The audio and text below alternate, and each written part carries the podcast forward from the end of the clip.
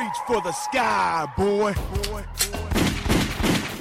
Rolex wearing. Woo! Diamond ring wearing. Woo! Hit stealing. Woo! Wheeling dealing. Woo! Limousine riding.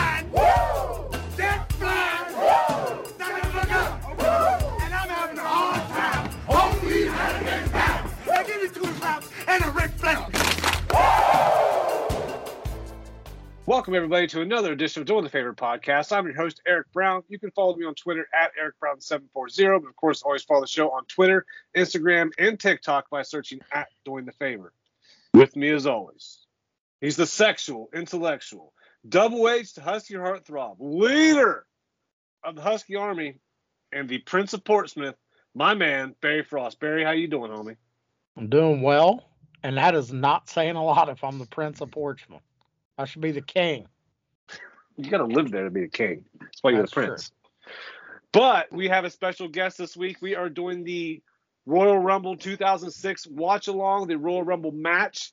And with us is a very special guest, very good friend of ours. He is one half of the Breaker Bane Power Hour. He is one half of the TB Toy Cast with our good friend and fellow Ohio player Travis Fowler. He is the host of You Know It's Fake, right? Our good friend Brian Breaker. Brian, how you doing, homie? Dude, it is great to be here, fellas. Um, we haven't done any podcasting in a, in a minute. We're doing a watch along on the Royal Rumble 06, so this is gonna be a good time, man. Thanks for having me. Really glad to have you. We're just gonna keep doing watch alongs with our friends until we get kind of tired of it. Whenever we started doing this, I told Barry, I said I definitely want to have Breaker on at some point, just because I mean, all the respect we have for you for just actually being in the business. We're the only friend, you're the only friend we have that actually probably literally knows what he's talking about. So yeah, man, I'm always always good to have you on. Oh man, I, you know I think the Royal Rumble is a fun one too to do a watch along and, and fun little fact. Anytime we were wanting to have fun in training or something, we would all do like a little Royal Rumble at the end of training week. So we'd have like ten of us. We'd even like draw out shoot numbers sometimes. Just just fun, you know. And I like I, there's something just so special about this event. It's just it's a fun match to watch, even though it's long. I was going to ask you, you know, in your career, even on the indie shows, you know, they have 15 matches, and you know, how many Royal Rumbles personally had you have you uh, been involved in?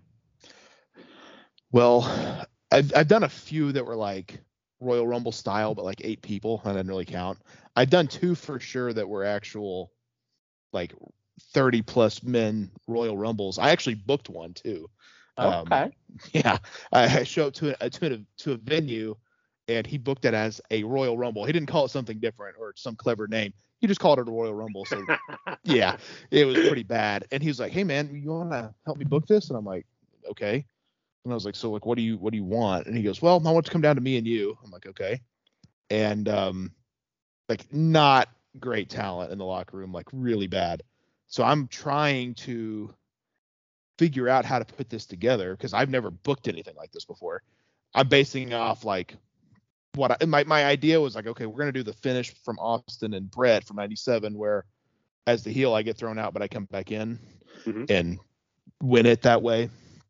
And it, but he had so many bad talents. A lot of I didn't know. I was like, I need everyone to write your name down. and I'm gonna start putting the list together of how we come out and basically, you know, piece it together within like people that know what they're doing and then try to filter in the guys that didn't know what they were doing in spots where they wouldn't hurt anybody and stuff like that. So and the the ring was in a small building so you could literally only go out one side.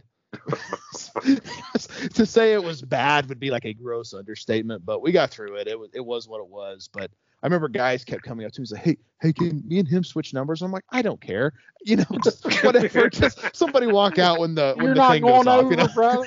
You're not going over. I am. Yeah, Come out And- first if you want to. uh, it was and like it's like this three guys that were in a stable, and I had one of them coming out early, two of them coming out at the end. It's like, can I can I come out at the end so we can all like partner up? I'm like, hey, I don't care. Yeah, that's fine. Like just there's five people in the match. They have to be where they're at. Everyone else is just kind of whatever. So, um, I hear a lot from the guys that work these matches that they can be a cluster, which I could easily see because there's just so many people involved and, and you know different things happening. Trying to book that I know was not the easiest thing. Yeah, I can imagine. I mean, obviously, WB. I don't know if Pat Patterson was still doing it here at this time, but obviously he's the godfather of the Royal Rumble and kind of the blueprint and kind of a blueprint they Right. still. I thought they followed up until past couple years. And I feel like they've really changed it a lot. You know, you'd have the you'd have the workhorse and stuff like that, and it's Mhm. kind of a lot different than what it has been. I think that actually the women's rumbles recently have been a little better than the past couple men's rumbles. I think this year, like 2022, the women's rumble was far better than the men's Mhm. rumble. Um, Yeah, and that's not it's not always, I think the only problem I see with the women's rumble is they go back to the well one too many times. It's like the same surprises. It's the like Kelly Kelly's been in like three of them, and I'm like, okay, come on, you know, like it, it's hard to find like someone that like Ivory this year was a great surprise, yeah. but they haven't had a good one in a long time where it's like like they did Mighty Molly this year. It's like she was in one like two years ago. Like so sometimes it's hard to find those really good surprises. I think. What about the terrible surprise of Ronda Rousey? Oh yeah, everybody Horrible. saw that coming. Horrible. I know you're a big Rousey fan, right? Did you ever get that elite, by the way? Fucking Pete. Pete, like, let, let me tell you how awful Pete is. So we meet up in Chicago. He brings Eric like a nice. What he brought you like a starting lineup, didn't he? You brought me a Barry Bonds starting lineup. Yeah. Well, And brings me an elite Ronda Rousey. Low life. I don't know if I've talked Pete since. um, so funny story about that. Um, one of my really good friends, his name's Dan Geyer. He was our ring announcer in WLW for a number of years. he um, he works for the state athletic commission now. He actually worked that Royal Rumble through the state, so he was responsible for getting people licensed and stuff. And and all the women in Missouri have to fill out a pregnancy form, basically saying, "No, I'm not pregnant," and it's kind of like a a legal thing, you know, in case they get hurt or something. So, And so- I'm I'm friends with Dan Geyer Yeah, on Facebook. Yeah. yeah, great, great guy. And he was kind of telling me um, some behind the scenes stories because basically he had to know, he knew all the surprises, right? And they were kind of like, you can't tell anybody. And he's like, who am I gonna tell? You know, like, Right. like he could have told me, but I don't care, you know. So Right. I mean, it wasn't like it wasn't like I was shocked that Ronda Rousey was there. Like, okay, big shocker, but yeah. So What did you think of the men's rumble?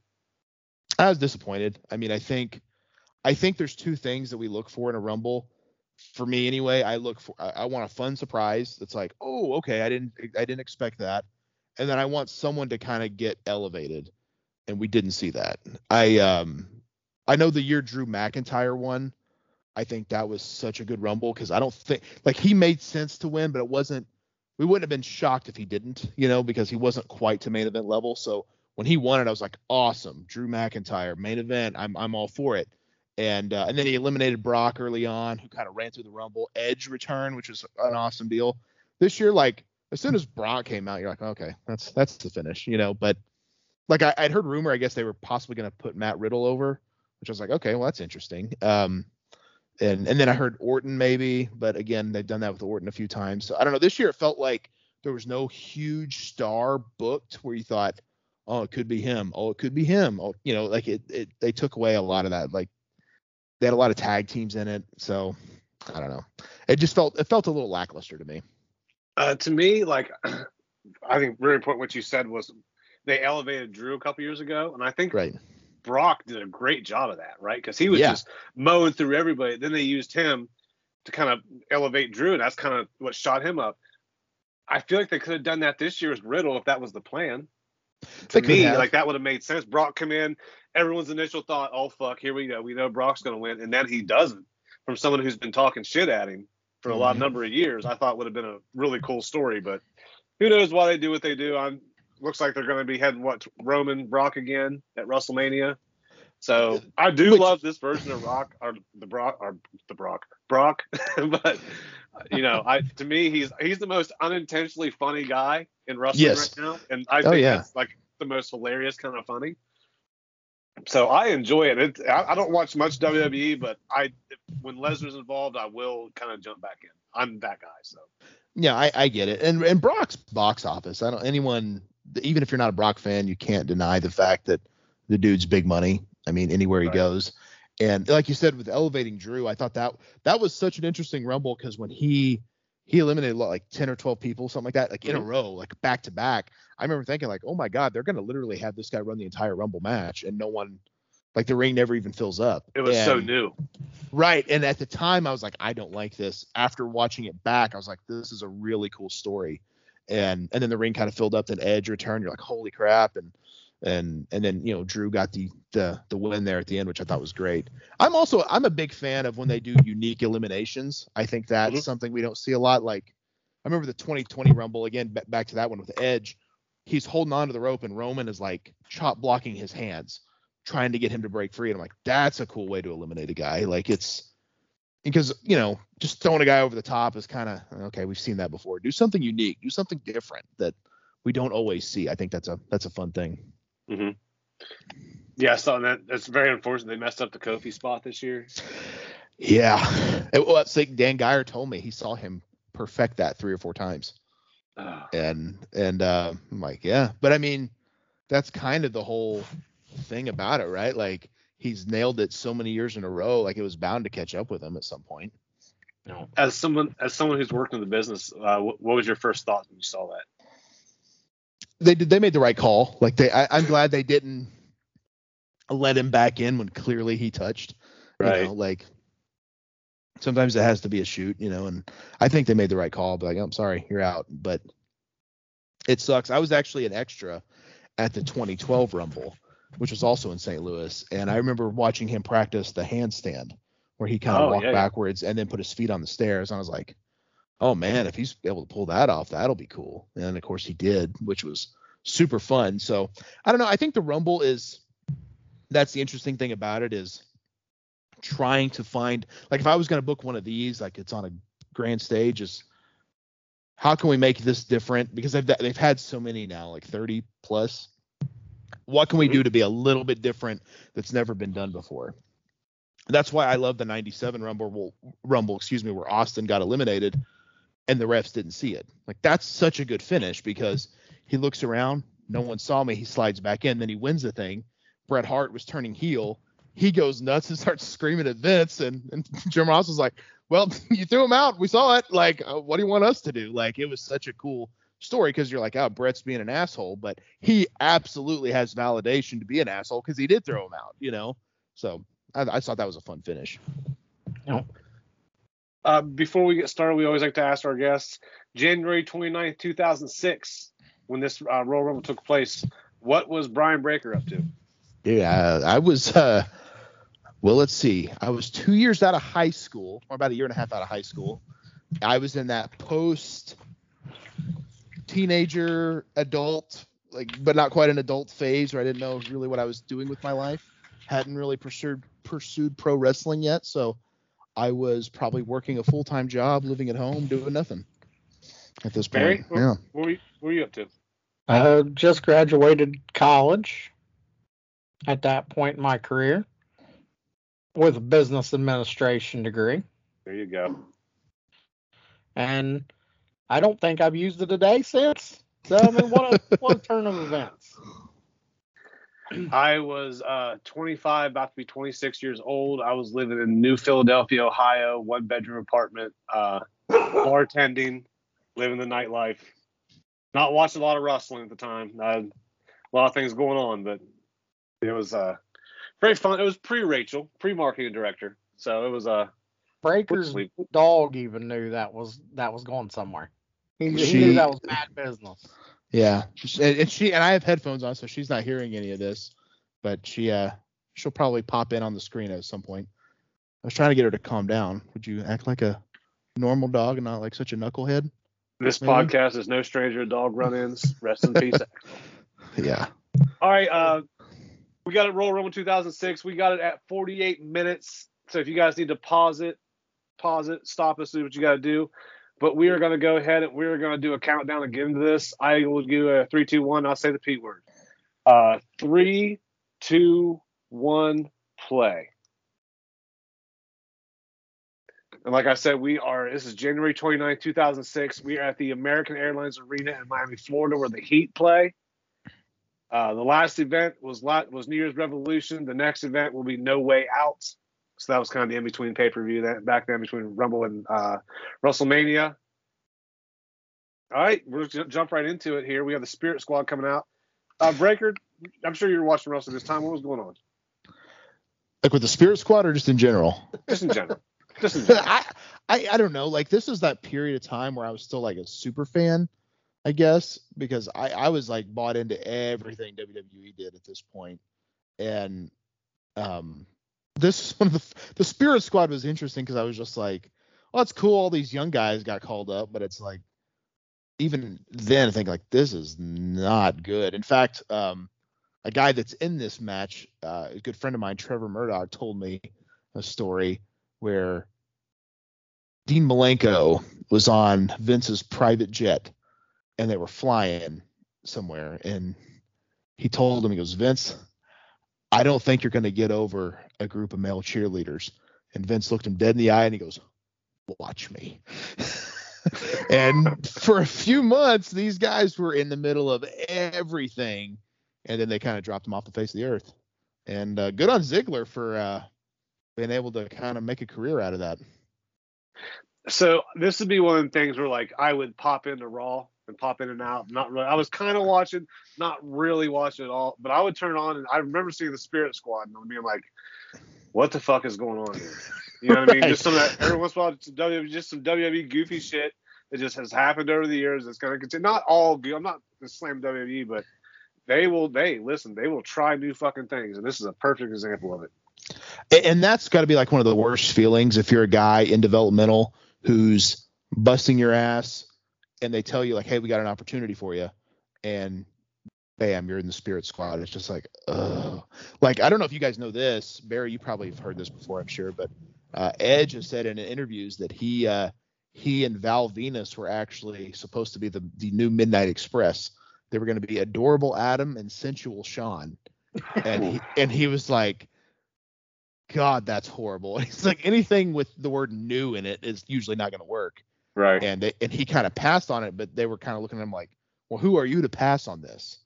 And um, because you know he's not an, he's not even Edge yet. He's just Adam Copeland, and then Right. eventually he becomes Edge and makes it work for himself. But that's sometimes a problem. You pass on a on a gimmick, and then like he's not a Hall of Famer if he was adorable Adam. You know, he's there for a cup of coffee and then probably never seen again. So sometimes I He, think he bet on himself. Right, and and sometimes that's a that can be the problem. You bet on yourself and you don't know what's going to happen here. Nobody wants to be a Red Rooster. Exactly. Exactly. Here we have Lillian Garcia out doing her thing. Uh, ring announcers, Tony Chimel, Lillian Garcia. Commentators, we got Michael Cole, Jerry Lawler, Joey Styles, Taz, Carlos Cabrera, Hugo Savinovich. Interviewers, Todd Grisham, Josh Matthews. Referees, Mike Chioda, Mickey Henson, Chris Kay, Jimmy Korderas, Nick Patrick, and Lil Naitch Charles Robinson. Love it. I actually really like this Royal Rumble set, like the doors. That's kind of a fun thing. Yeah. Oh. Here we have number one. We got Triple H coming out. Ah, he's looking not his best we've ever seen physically here. This is um this is in the middle of Triple H. Let's make a family Yeah. right here. And I do not blame this young man one bit. no, no. Plant that seed, son. Right. Absolutely. He's like billion dollars is on the line right here. yeah. don't don't fail me now. Yeah. we need we need to give the we need to give that old man some grandkids. Yep. Big time. I was actually Uh, one time I was an extra um there and Brodus Clay was just starting to do the Funkasaurus thing where he was like, you know, and like they did a whole entrance with Triple H's daughters and Brodus Clay dancing just so Vince could see it. And I was just like, this is this is interesting. Like just seeing that all take place, I guess. Because they were like in the middle of rehearsal and they stopped everything just so he could watch his granddaughters dance in the ring. Guess if you're head of the billion dollar company, you can kind of do whatever you want. Right. You can do it. You can do it, right? Yeah. I can't say I wouldn't do the same thing for my daughter if I had the if Of I had the power. I mean, Yeah. What's Brodus gonna say? No. Exactly. Uh, you, you Breaker, you a Triple H fan? Uh, yeah, I am. Um, I, I like I like him as a performer. I thought he was a cool guy to to work for. I thought when he ran NXT, he was. Anytime I talked to him, he was very upfront and I I, I always got the impression like it, he when I was there, I, I wasn't in the position where I could just like hit him up. But when we did TV, he was very open to talk to and pretty available. So yeah, I'm a, I'm a big Triple H fan.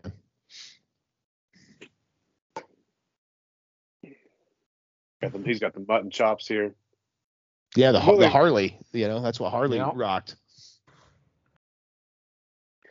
As we wait on number two, I feel like we could like probably speed this up just a little bit. They're really drawing out this number two here, but of course they should because it's for Rey, right? Right. And they may that may be like uh getting that car ready because Yeah. that I mean I don't I, I don't know. I would I would hate to have to organize like a, a, a low rider that you could drive on the set every week. That would have been such a pain. Here's Rey hitting the switches. And he can barely see over the steering wheel. I got a question for you guys. This is kind of a random one, but at this point, the whole story was like Rey's winning this for Eddie. Did that in any way kind of rub you guys the wrong way? Because it did for me a little bit, where it felt a little, it felt a little wrong, I guess. I can see where it felt really contrived. Yeah, I mean, like and I mean, kinda- uh, kind of generic a little bit, but I think for me at the time, like I just see somebody out there trying to like this dude misses his best friend, man. right, right. I can't imagine like what is possibly like knock on wood, I've never lost like a, a someone my age. I mean, I can't imagine. You know, so the fact that he still carries it with him every day like he does, I can see what you're talking I can see what you're talking about, right? But for me it's just really hard to get past the like yeah, this guy's out here for his boy and he's probably out here with a heavy fucking heart. Well, and and Trevor actually told me when they did rehearsal and everything, like Orton was going over, like he was winning, and and so I guess either they kept that kind of hush hush or whatever, but it kind I don't know, like part of that was like, man, if if Rey doesn't win, like that's like. Uh, you know, it, it's it's cringy almost to me, and th- that was just my thing because I know they did a promo with him and Orton where he was like, you know, Eddie's not in heaven, Eddie's in hell, and Yeah. it's just like, good God, man. Like, and Eddie has young kids at this time. He has a widow, and I mean, she eventually got in the business, but it felt like this is more than a wrestling storyline. This is like a, you know, guy really passed away. I don't know. I just parts of it felt a little, a little off to me, I guess. But that's the wrestling business, right? There's a lot of cringy in wrestling. So like you didn't and this is not me subscribing to it. This is, we hear a lot of people say that is like well, I've probably said it before too. And not I don't know shit from shit. I'll be the first one to say that. Is that something you think that like Eddie would have wanted and that makes it okay? Or that's just something they say to make themselves feel better when they do it? Yeah, I, well, yeah, right. I think they say that to make themselves feel better. Like, well, I know um, Taker said in a documentary when they did that angle with CM Punk holding the urn and stuff, Yeah. and and he's like, "Oh, Paul would have loved this," and I'm like, "Sure." Do his kids love it? Because I they didn't. You know, like that's the part that's like, you know, like they were not a fan of that. They like they expressed that they didn't like that. Did his wife like that? I don't know because yeah, Percy Pringle is, guy was in pro wrestling for decades. Would he love to be the center of a WrestleMania top match? Of course. How do his family feel? Do they feel gypped by that? I, I don't know. Like that's I think sometimes the problem with pro wrestling is blurring those lines too much. I agree with that. And there's always the some of these guys that's all they've ever done. That's all they know. And the Guerreros are a wrestling family. And I can only imagine how many guys had passed away in the 60s, 70s, you know, when Chavo Sr. and Hector and Mondo and all those guys were wrestling. So I think Eddie would have been okay with it. I mean, and Right. Eddie, if it would have been Rey, I guarantee you Eddie would have done the same thing. Right. I'd almost bet on it. So, yeah, I I I wasn't rubbed the wrong way. We got Nova coming out here. Simon, Dean. What? Dude, I, I actually like that character didn't get a lot of love, but I loved the infomercial like vignettes that he had. So good. he had this was that a Segway coming down the ring? yeah. It's pretty sweet. I, and and it's a, a little forgotten detail. I love the watch outside the wrist tape. Well, I'm Just always so, a fan of so putting your picture on your, of yourself on your gear at some point. So the fact that he's got a big picture of stuff on his back, amazing. Yeah. Just completely clueless narcissist. That's Oh great. yeah. And Triple H just lays him the fuck out. Yeah. and how many times during this Rumble is Rey going to get almost eliminated? Because he's the smallest guy. He, you know, he always is right on the verge. So this is maybe one of them things where, like, as Simon Dean gets thrown out, he lasted for 45 seconds and he got thrown out by Rey and Triple H. This is one of the things where, like, may, I think maybe Rey's size, maybe like, he, it helps his watchability. He's able to do more things. He's able to almost get eliminated. He's able to hang from the rope. He's able to skin the cat. He's able to do the hurricane. The, the the what I always liked about him in the Rumbles was the uh, creative ways he tossed people out with the hurricane rods and things like that. Like Mhm. he always found a way. It was always so creative. Oh yeah, for sure. And and I think that's the the thing about these type of matches is because there's always that. Well, like I, I was telling Bane this, I thought that was a, a really weird thing that they didn't put Doudrop in the Rumble this year.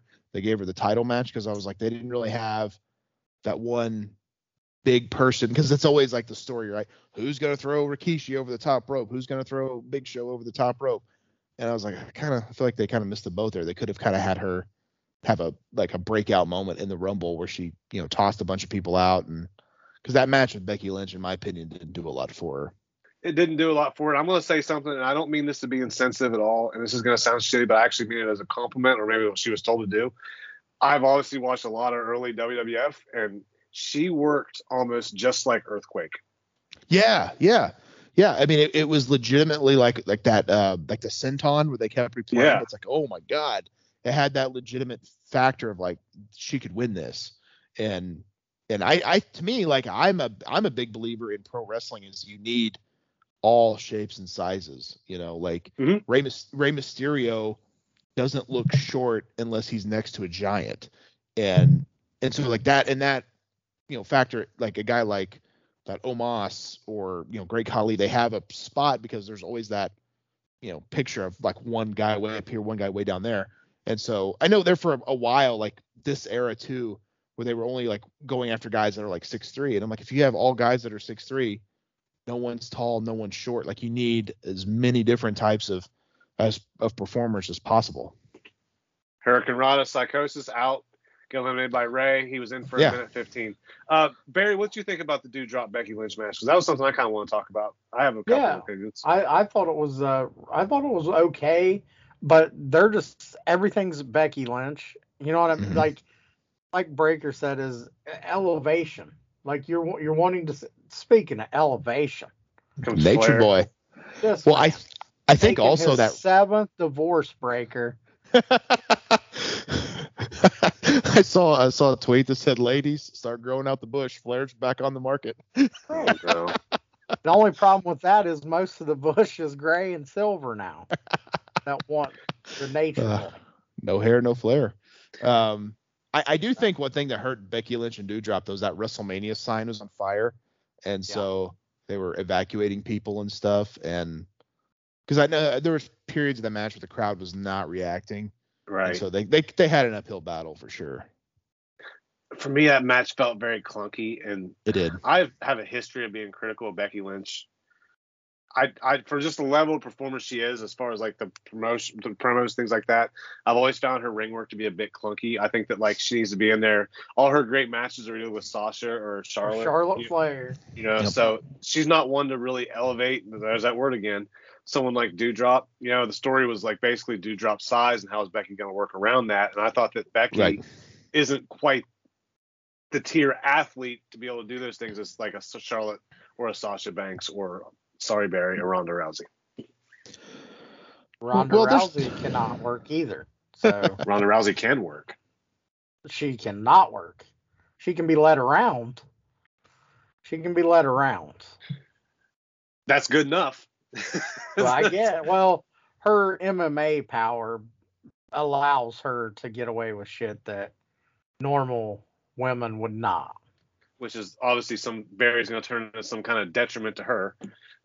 like, She doesn't like to too get hit. she has too much ability to make up for how raw she is, and Barry sees that as a slight to her somehow. No, I'm saying she's she's she accidentally hits home runs sometimes. Here comes here comes Big Show. Well, again, look who she's hit home runs with.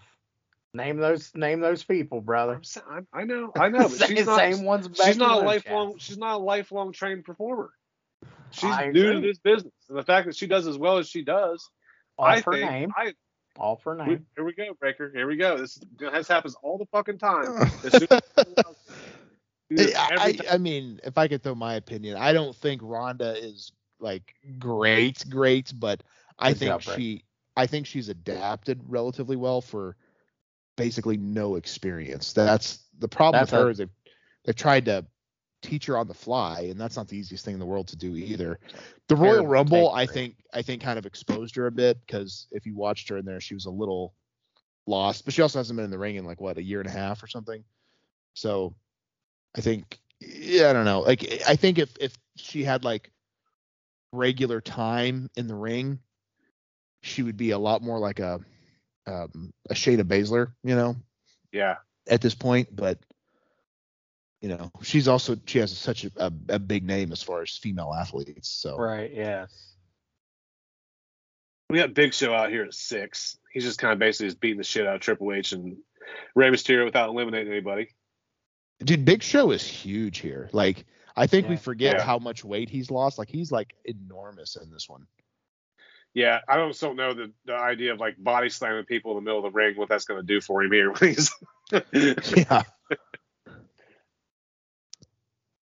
but I mean, I've never been in these matches. They have to be. I mean, they got to be difficult. I can only imagine. Well, uh, you have to assume like anytime I've been in a match, nothing goes exactly right. There's no way these like go how they're supposed to go ever. Here comes Coach. Jonathan Coachman out number seven. He actually won a uh, qualifying match. He beat, I want to say he beat Jerry Lawler for a qualifying match to be in this. Sounds about right. Yeah. Yeah, he did on the January 23rd episode of Raw. So the previous Raw, he beat Lawler to be in this. Man, they just, they just keep Lawler out of this stuff. But but a point Eric made earlier talking about Rey is like his creativity and throwing guys out and doing things. If you have never seen God, that was Right. awful. yeah. If Coach is out never, after 30 seconds. If you have never seen uh Rey pre like knee blowouts and shit like that, I mean it is unreal. Oh Like yeah. he was amazing. Rey he can still is, but Rey can do something that a lot of guys his size can't do, and he can carry people, which Yeah. is not easy to do when you're in the position of the guy that's getting thrown around. Like, ha- like telling guys like, "Here, pick me up this way. I can do this," or like he's very good at carrying guys, which I think is, I don't know. Wrestling's all all wrestling are, is skill sets, and like you're talking about Becky Lynch earlier, and maybe she's not the right person to to carry people. That's that's a skill set. That's why I think made Flair so good. Uh, it wasn't that he was like the most athletic guy in the world, but he could carry anybody to a good match almost always. And so, um, I don't know. Everyone's marketable in different ways, right? Like Triple H is really good at carrying guys, and then you know Big Show obviously is a monster and and became a. And honestly, I think Big Show doesn't quite get the credit he deserves for as big as he was. Some of the things he could pull off, like know, especially considering guys like Andre and stuff like that, how limited they became when they got older. getting up for the jackhammer for Bill Goldberg, Absolutely. taking taking the perfect plex. oh yeah. Well, I mean, didn't he do like a, a top rope drop kick one time in WCW? Yeah. Like, I think so, yeah. yeah, I mean, that's there's no way. Here comes Bobby Lashley, who looks exactly like he does now. Yeah. I mean, Exactly. Bobby- Exactly. Bobby Lashley looks to me like a He-Man action figure in real life. Physique wise, he is just. It's almost like they put an air pump to him and and, and blew him up right before he walked out. Dude has an unreal physique. I feel like sometimes you see dudes that are like they're athletic, they're so athletic that when they show athleticism, it's like almost scary. Yeah. I feel like you see. I feel like you see that with Brock a lot. Whenever he did the obstacle course on Raw with Sami Zayn, and he did it insanely fast. I was like, this guy's a scary athlete. Yeah. A scary athlete. I can't believe nobody in this country. I'm sure he played football at some point, but he was more of an amateur wrestler and things like that. He's more into combat sports, but Right. man, he would be like this dude looks like he was doing what Aaron Donald's doing in the league right, Right. now and just maul people. Well, and they, they kind of touched on the Rumble this weekend about his MMA success that I think kind of gets forgotten about. Yeah. That he was undefeated in Bellator. I forgot about that, you know. So it's I don't know. He's just one of those guys. I think when he left WWE, like because he was only there a couple of years the first time, and I don't know. It's, it's almost like we kind of kind of forget some of that. Here comes maskless Kane. What'd you guys think of when he took the mask off? Like, I thought that was such a cool moment. Um, and, With you know, the black he's- stripes down his face. Like the- yeah, like the weird haircut and stuff. Um, I, I don't know. Like, I guess he was supposed to keep that weird haircut, but he's like, I can't walk out in public like this. So, I actually liked it. You know, I'm, I'm sure at the time I was like, this is different. You're not really sure, Yeah. but I mean, he's so good.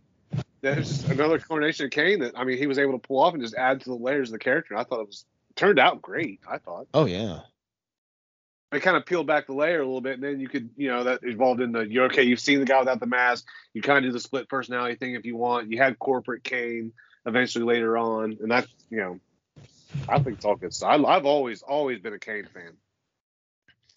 yeah. I remember I loved his early on incarnation when he was almost like Michael Myers. You know, like Mhm.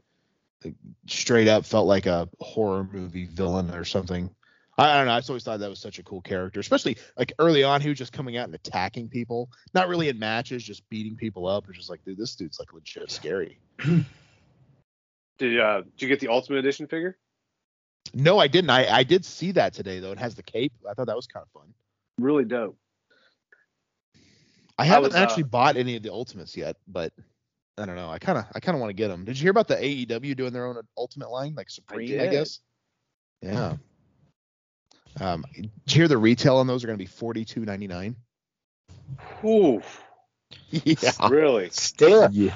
Yeah. My And apparently, uh, someone told me uh, they leaked a list. Wave two is going to be Malachi Black and Kenny Omega.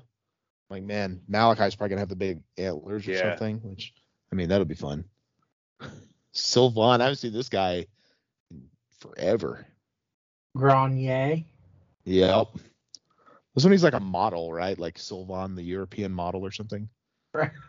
Who thought the arm tassels was a good idea? So we do. We just we just put arm tassels on guys with biceps. I I mean, I, I, unless unless you're like the Jesus. Ultimate Warrior, you feel like you're God. Lashley. That could have been it so annihilated, dude. badly. You guys, if you guys aren't on the watch along, if you want to go back see a moment of this, watch Lashley just throw Sylvain about eight feet in the air. That And dude, looks scary. Sylvain's not a sm- he's not a small No. guy. he lasted 18 seconds. Enjoy that Lashley's payday, done. brother. Yeah. Eliminated by Big Show and Kane. See, I think They- I think they could have they could have actually pushed Lashley on this one and kind of, you know, given him a little bit more than they did, because he was Big really got, up. Big Show's got to be upcoming. 450 here. Oh, dude, yeah, Five. He's over five. See five bills. Oh yeah. he's sweating straight gravy. And he's he's got a belly on him here. You ever Back seen was- the video where the fan harasses him at the bar? no, who harass? Why, why would you harass the seven footer? Knocks this dude fucking slap out. I love it. Look at it. It's on YouTube. I'm and it's when he's looking in it right. WCW. So he's like young athletic. And he he talked about it before. He's like, you know, I told the guy like leave me alone, like I'm chilling. Dude start I think the dude touched him or something, and you just see like this and the dude disappears. I, I don't know. Like, if I was gonna if I was gonna bully someone, I wouldn't go to the guy that you know could eat me whole. Right. So- That's that's like the people that fuck with Haku and it's like, why do that? Uh, Yeah, right. Exactly. I bit that last guy's nose off. Maybe I'll leave this guy alone. I don't know. Yeah. Carlito. Dude, remember that Rumble? He came back. I think it was last year, and he was all jacked. Yeah. Yeah. I, I kind of thought he was going to get a second run. I guess that didn't happen.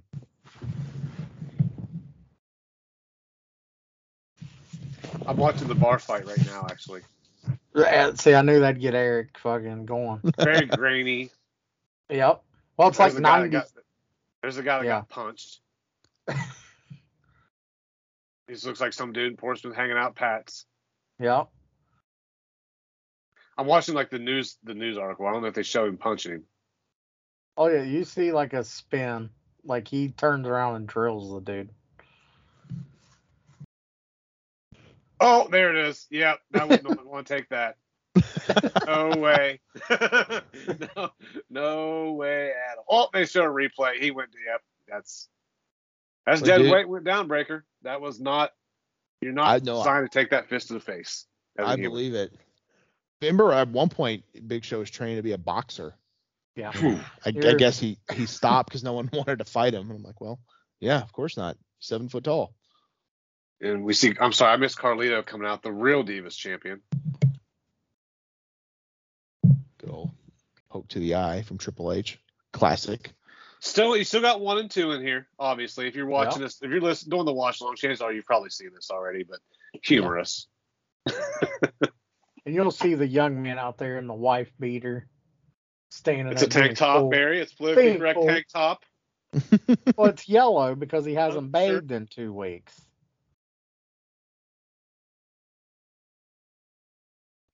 Here we got Chris Benoit coming out. Loud reaction, big reaction here. Yeah, you know, kind of crazy to think this is like a year before all that stuff went down, right? Yeah. Yeah. Uh, are, Breaker, are still- you somebody that can watch his matches, or is it like a no go for you? No, I was actually going to say that it's I can like in this and and try to look past like personal stuff, I guess, but still weird. You know, it's still like it's it. He'll he'll always have that asterisk by his name where it's like, was he a great performer? Absolutely. It just, I and I don't know the specifics. Like, did he lose his mind? Did he go crazy? Did I? It's, who knows? I don't think anyone will ever know. But it's just, it's weird because anytime you see him, that's always what we think. It's And- the first thing. yeah, yeah. It's just, it's a, I don't know, it's a weird thing. Did you did you watch the Dark Side of the Ring episode on that? Oh yeah, for sure. Well, and and I remember seeing um a lot of that and you know he, the weird text that he sent to Chavo about the dogs are outside or something. Yeah. It, it's like wait what like what what is going on here? But Well, Bob Holly says he was supposed to like be there that night. see, and I've heard that too, and and I'd also heard a, a story. They didn't say this on the episode, but someone had told me that he actually came and did one live event, then said, "I need to go home. I need to take care of something." Okay, well, can you be back by the pay per view? And he was like, "Yeah, I'll be back by the pay per view." Like, yeah, no problem. You can miss a couple of live events, and then of course that all happened. So I'm like, did something trigger him to go home? You know, like what? Did, was there something that still is not discovered? I don't know. Like that's the part that's weird. I think that- like he, I think it's impossible for us to put ourselves in his headspace. And Right, that's- right. That's impossible. It's just one of them horrible, horrible, shitty things that happen, and yeah, I can't watch his matches. I mean, I, I, that's just me because I can't get past. That's Yeah. all I think about when I see him. You know, and Well, well, and they say like the deaths were like day apart, days. So you're Yeah. sleeping in that house. It's well, sick. right, because his son died the day after his mom. So did his son know about it? I mean, it's it's it, yeah, like yeah, weird shit, you know. yeah. And then apparently some of the text he sent out, like they were already dead. That's, Yeah. I mean, it's I don't know, just bizarre stuff, man. And that's the, and and I know his his son David has kind of gotten blackballed from WWE. yeah. and that sucks because that kid didn't do anything wrong. It's not his Right. fault. He he resembles his dad. It's just Looks like just like you. just Yeah. like it. I mean, you see him, you're like, I know who your dad is. right, and tha- and that's and that sucks because it's like he had nothing to do with it, and and he'll always kind of have that asterisk by his name as well. Always forget Well, about this. Booker T came out 13. Gets eliminated by Benoit. Booker T lasted 18 seconds. He's got Mizuno batting gloves on. Always one of my favorite aspects of his gear. He always had nice batting gloves. I think Booker was hurt during this. Didn't he have like a pulled groin, and that's why he was out so quickly? Yeah. Also, I don't understand how anybody works in batting gloves with that sweat and stuff like that. Uh, that seems Like like, AJ and stuff. I mean, I can see the receivers' gloves, the NFL receivers' gloves they use, Yeah. but the, the like the slick batting gloves that you played baseball growing up. I have no Sure. idea. You, you worked. I have no idea. Those things get wet, man. They get slick as hell. Yeah, I don't know. Well, speaking of Booker T and Benoit, I mean, the best of what seven turned into like the best of eleven in WCW for the TV title. I Right. mean, those were classics. Absolutely. you have, I mean, and just think of the career that Benoit's son would have with that name recognition. Eric is throwing on the uh, three dollar batting gloves. I love it. I got new pairs. I got two new pairs of batting gloves, Breaker. They were three dollars at the store. They were tw- they were thirty dollars. Thirty dollars marked down to three. They were ninety percent off. Nice.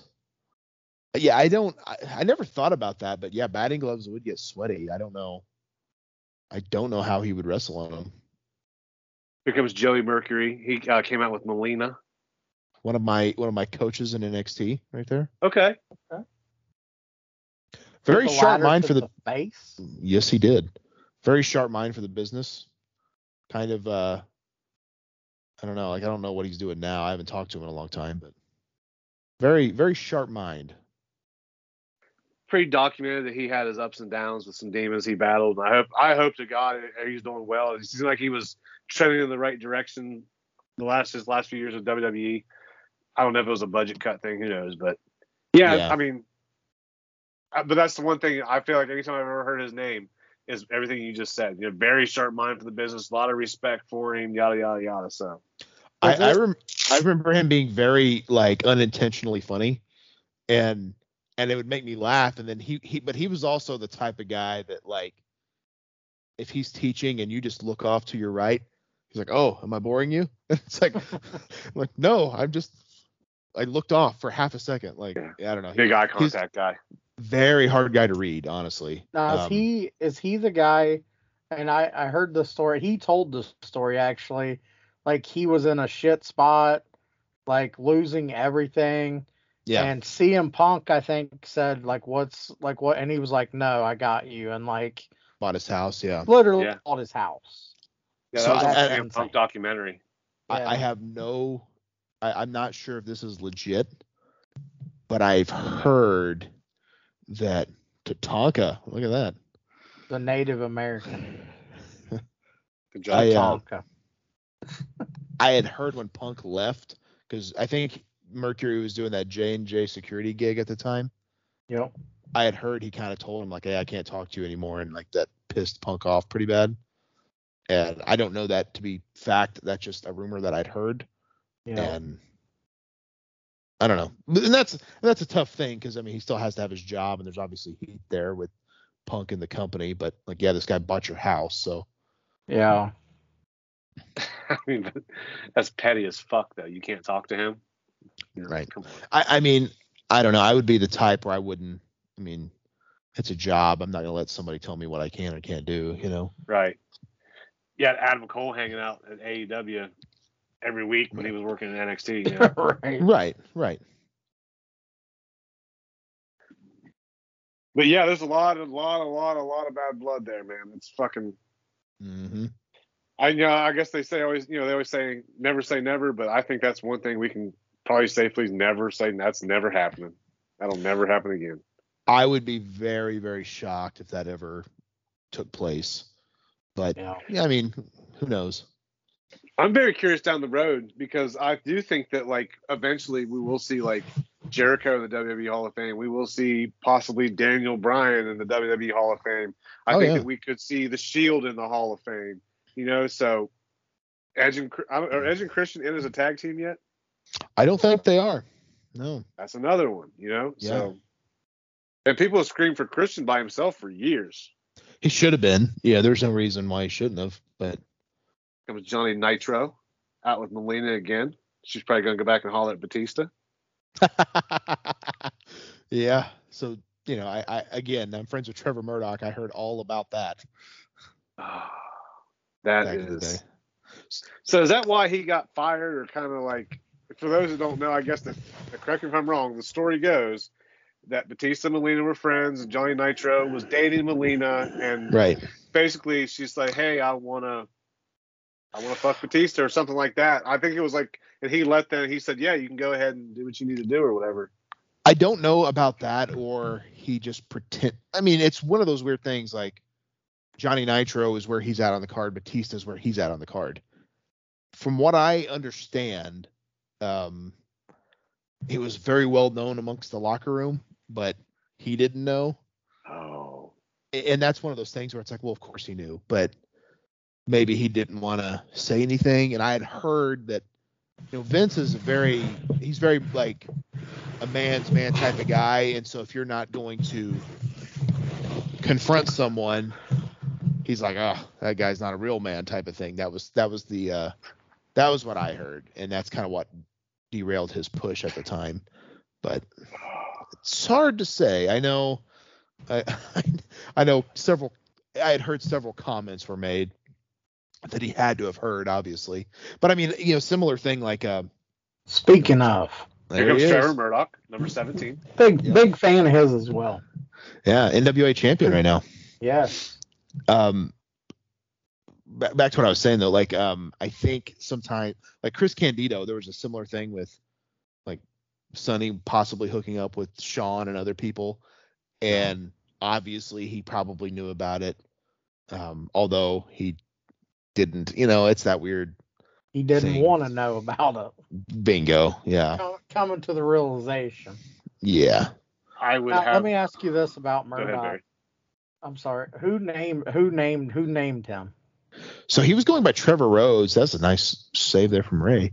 He was going by Trevor Rhodes when he was in WLW, and uh, when he got signed, he actually, believe it or not, a, a guy that helped him get signed was Chris Benoit, and he um, he's told me that he he was doing some stuff in the ring, and they're like, man, you really can sell, and so he started doing his Japanese like stretches, and Benoit recognized it. You've been to Japan? Yes, sir. I've been to the dojo twice or whatever. Like, Okay. It helped him get a dark match. And I guess Arn's like, man, the way you can sell, man, you might have just got yourself a job. And, and, and they ended up offering him a deal a few weeks later. And at the time, Lance Cade was getting repackaged for a cowboy type tag team. Uh, Kevin Thorn, Mordecai, was actually supposed to be his partner. Um, they had just signed Trevor and felt like he would be a, a better fit. So they did a couple of dark matches with Trevor and Lance, and they asked Lance like, "Well, who do you want?" And he goes, "Trevor." Like it, th- it works better, and so he actually ended up getting called up to the main roster within like three or four months. Like didn't even go to OVW, so it was it was very very short like time before before he was I mean, when he was on TV and stuff. So right place, right time, right there. Here he is tangling with uh, Eugene. Uh, Barry, I don't know if I ever got. I don't know if we ever talked about too much Eugene on this podcast. Uh, your thoughts on it? Nick Dinsmore. A- Yep. A, a dog over there in OVW. A hell of a worker.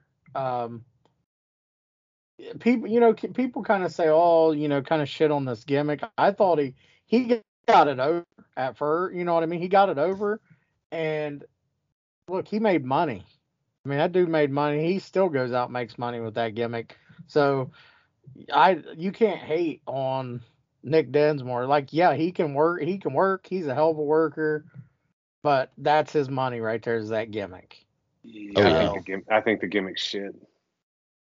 I think it's insensitive. I think it's shit. I'm sorry. Well, yeah, but he makes it's- money it- with it. it's I I'm saying- certainly- there's a lot of things in this world that make money that are shit. So this It's not I'm not definitely going to sit there, but just because it's profitable doesn't mean it's agree. good. I'm just for me is like I don't know. I don't I don't I don't want to get up on a white horse here. I don't want to, but for me, it just feels insensitive. Here comes Animal. Rest in peace. Uh, Barry, I got to ask, what are your thoughts on when they did the Animal Heidenreich LOD tag team around this time? Not a fan. Me neither. That was fucking shit. Yeah. but Hawk went and did the Power Warrior deal in Japan and shit, and I and they Yeah. talked about that, and I think that pissed Animal off. And, and I think Animal was just trying to come in and get a payday here, but uh, I don't know. Like to me, there's like there's always that one member of every tag team that we all kind of gravitate to, and I think I'm not stretching when I say it's it's definitely Hawk, right? Right. That that was the one that we always kind of gravitated to in that team, and so you take Hawk and someone else, you're like okay. You take Animal and Heidenreich, which was as far from the the right choice as you could have possibly gone. I mean, I get why they went with him, big guy, you know, like okay, he could wear the paint and the mohawk and it'd be all right, but just not not good. Animal's son is actually playing a linebacker for Ohio State at this time. And I hated him. I still hate him. This he is play back- for the he played for the Rams for a minute, didn't he? He Yeah. did play for the Rams. Actually, the next year after this, I moved to uh, I moved to Columbus the summer of 2007, and I got a job at the uh, Texas Roadhouse on Nice. Bethel Road here in town. And actually, Marcus Freeman, who is now the current head head coach of Notre Dame, used to work there right before I got there, and he was Oh, playing nice. linebacker at Ohio State. So him and James Laurinaitis used to come in a lot. Like they'd probably Wow. come in like once a week. So they're getting free food, free giant steaks, and basically all they could eat for free. Nice. And one time they brought in uh it was after a Ohio State game. They it was Animal and Taz came with them. Oh wow. And that was really That's cool. awesome. I I I actually got to wait on him. Taz was a lot shorter than I thought he was gonna be.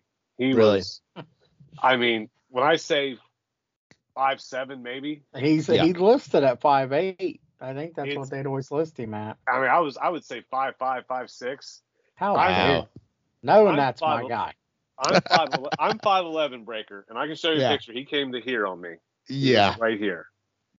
Yeah. That's Uh, I, he, I don't know. he was 248 solid. He was as, as, as wide as he was tall in 2007, especially. yeah. I bet. Yeah, I, I met Taz once when he was uh he was like an announcer still, like a WWE like SmackDown announcer or something, and I remember thinking like, man, this dude is short. But what's weird though, when I was backstage, it was weird. Some of the guys who were, There goes Animal. Yep, he's going. Some of the guys that were taller than they appeared, and some of the guys that were shorter than they appeared. I always thought that was a an interesting thing. Did I always you see that ever- about X Pac. Go ahead. Yeah, I, I could see that because he's six foot tall, probably. I mean, but he always appeared so small when he was one two three kid. Right. Barry, I'm sorry, I mean to interrupt you. I was just gonna say, did you ever hear the the story of Taz and Dreamer almost getting into a fight in like some hotel with Green Day, the band?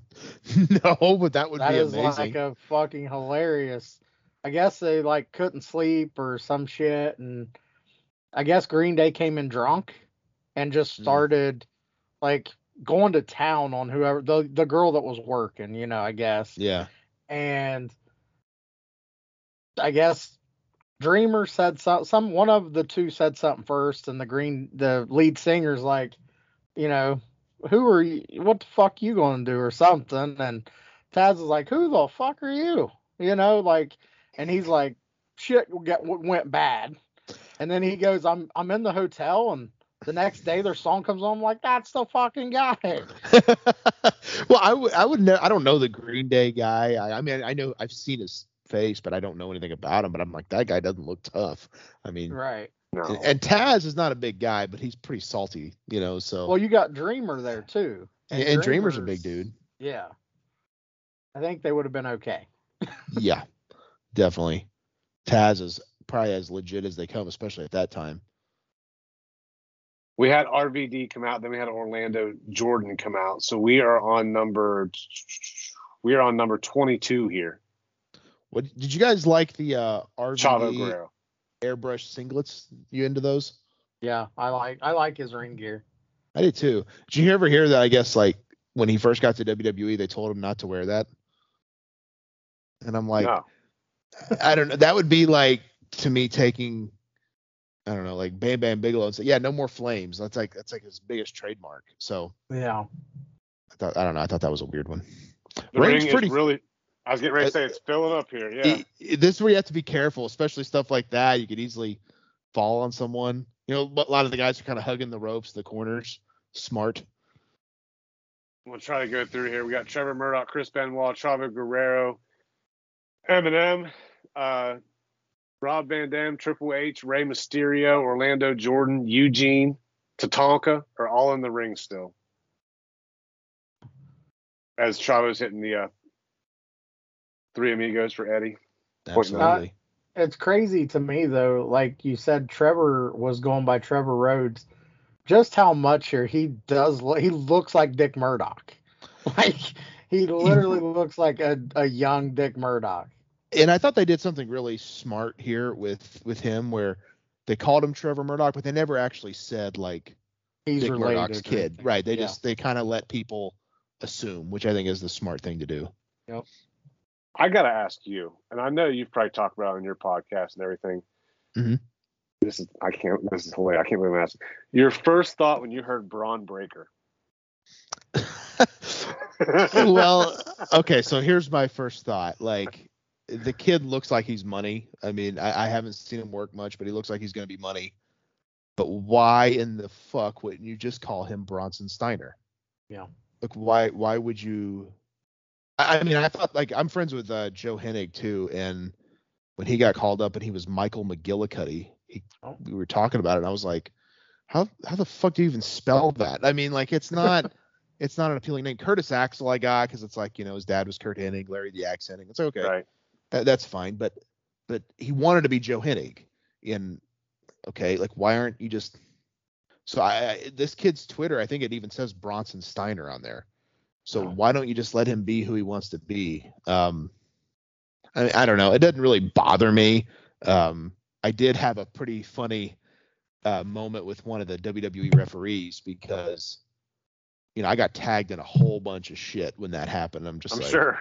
yeah, and one of the referees up there said something like, I, I posted an action figure. He goes, "So you're gonna get a baby brother bronze figure when it comes out?" I'm like, "No, I'm gonna wait for three years when Jazwares makes it." yeah, he didn't. He didn't respond after that.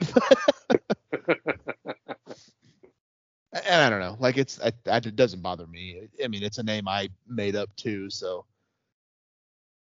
yeah. Again, I just, I, I- it weirds me out when they change names for no reason. But then it, it's not for everybody, right? Like some guys change their names, but then some guys like Bobby Roode get to be Bobby Roode. Like, so weird. Yeah. Yeah, it doesn't make any sense. Yeah, but I especially when he's got the lineage behind. I mean, the Steiner, Rick Steiner's your dad. You look just like him. And he sounds like Scott. Yeah, and and cuts promos like Scott. Right. So what are you doing? You know what I mean? You're not fooling anyone. And Just and he was wearing early on. He was wearing the goofy singlets, right? Like that they that they wore in the '90s. So I, I don't I don't know. I don't know why you you get away from it. Yeah. Yeah. Either go all in with it or just don't go in at all. Don't tiptoe around it. Don't you know? Right. Don't, don't not address the elephant in the room, but kind of address the elephant in the room. You know. Well, and they probably signed him because he was a Steiner, right? Like Right. that's probably Right. why they signed him because I don't think I think he came from football. I don't even think he was wrestling yet. So again, it just it's that weird it's that weird thing because I know there was a period there where they were signing a bunch of second generation stars and changing their names and I don't know, it just didn't make any sense to me. Uh, I guess while we're on the topic, your thoughts on nepotism in wrestling?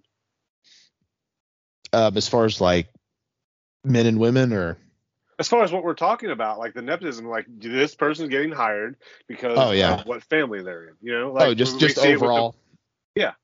Um, I, I mean, it is what it is. I mean, it's it's. I saw it. So I mean, I rem- so early on when I first joined the Harley Race Academy, first time I ever heard it directly. Cody Rhodes had just debuted in WWE. I'm paying Harley three thousand dollars to train there, and Cody was not very good when he first debuted. And they told all of us like, yeah, we offered Cody to come to the school, and like well, we're not even gonna charge him. He can just come for free. And I'm thinking like, like he doesn't have enough doors already open for him. You know, like I don't know, Eh, but at the same time, it's like you have no problem taking our money. So that is that kind of what you're meaning, like stuff Yeah. like that, like how you see so many, like certain people have way me- way better chances. I mean, I don't know. It is what it is, I guess. It's that whole paying your dues thing in wrestling is sometimes a hard thing to kind of to figure out, you know, because certain people will have advantages. It's just the way Right. that it is. Well, I know. I, I look at AEW and like, there's one reason why Brian Pillman Jr. has a job. Right. Well, okay, like that kid Hook, right? He's Taz's kid. Um, talented, but would he have ever gotten signed if he wasn't Taz's kid? Right. I mean, it's Not as fast. He's Right. good, but he Right. would have had to work a couple years out. Yeah, I agree. sure. It it's that it's that aspect of the but there is always that like, oh hey, that's Brian Pillman's kid. I remember him. There's always that feeling. And so I get it, but you know I don't know, it's hard to put my finger on the how it is, but like yeah, will he get opportunities that other guys won't? Of course. And you know, I saw it with with Joe Hennig. He was one of the first guys that I ever saw that got signed. And you know, Joe is a good good talent, good performer, but he got signed because his dad was Curt Hennig, you know, Mhm. and because he was very green when he signed. And of course, they never did anything with him, but I don't know. This that's that's the part about this, like Ronda Rousey. Like, I mean, she pretty much got signed with no experience in pro wrestling because she was the face of women's MMA, right? I mean, everyone knew who she was, so it makes sense. But I don't know. There always will be that aspect of pro wrestling. And I tried not to let it bother me when I was kind of coming up, but I mean, it's always going to be there.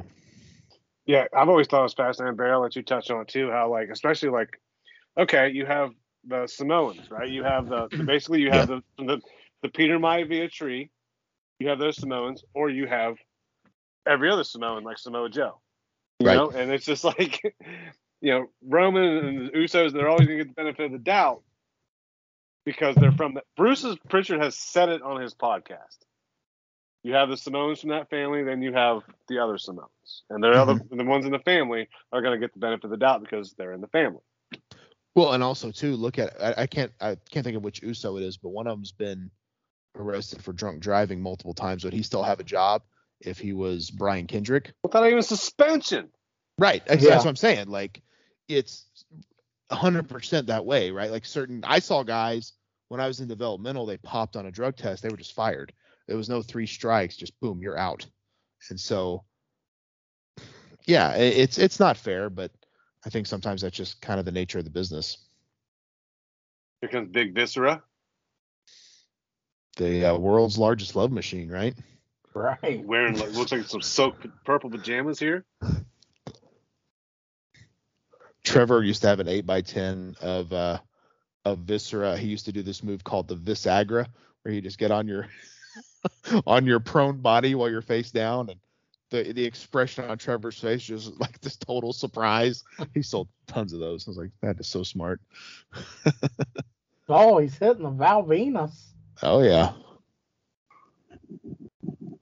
As Junior, Junior just hit someone with a cutter on the ropes. It looked like uh, Johnny Nitro. Very full ring here. There's the Visagra. Yeah, we have a lot of people in the ring here. We have we have three more people to come out. We Shawn, we did miss Shawn coming out. Shawn Michaels is out there. Chris Masters is out there looking amazing. Chris Matt Masters Hardy's came out out there. he did a few shows for Harley like shortly after this when he got released before he came back. Always a super nice guy. He bought us pizza one time. Nice. that was cool. What a guy. Mister, Visser just eliminated Matt Hardy. Uh, I tell you, I watched Matt Hardy today. That guy, that's uncomfortable. It looks like he's walking on stilts. Oh, I know. Remember that pay per view where he bonked his head on the concrete, Yeah, with Sam, the match that- against Sammy Guevara, I want to say. like that scaffolding or something? Mhm. That was like one of the most uncomfortable things ever. One of Very. the most athletic people Yes. in in any sport right there. Back in uh, 2015, that was my tag team partner in the Global Tag League for Pro Wrestling Noah right there. Talking Shelton Benjamin. Yep. Great dude. Did- Great dude. Is he still nice to you if you speak to him? I haven't talked to him in a while, but yeah, great guy.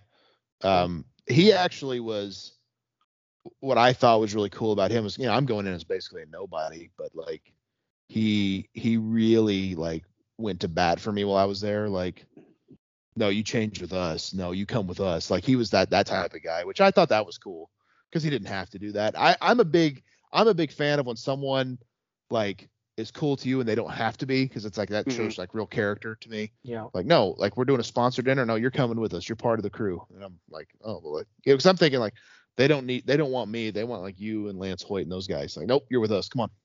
And uh, he just just a super cool guy like that. I was out at a bar, I would say probably four or five years ago, and um, one of my ba- favorite athletes when I was a kid was a Ohio State basketball player named Jimmy Jackson.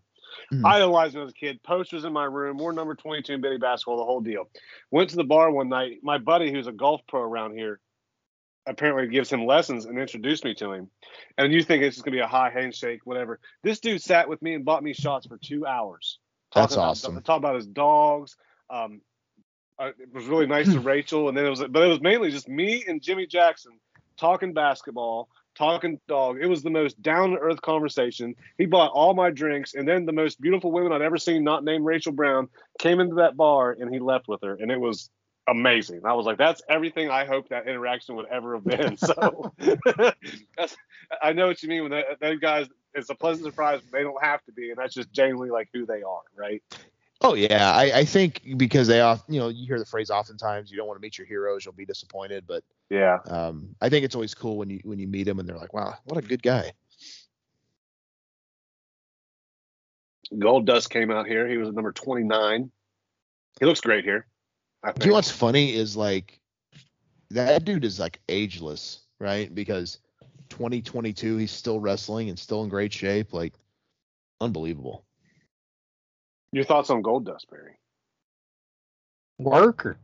Mhm. yeah Fucking worker. And I think in WCW it was right on. He was a natural. I mean, dude six six, could move like a cat, had it down. I mean, Mhm.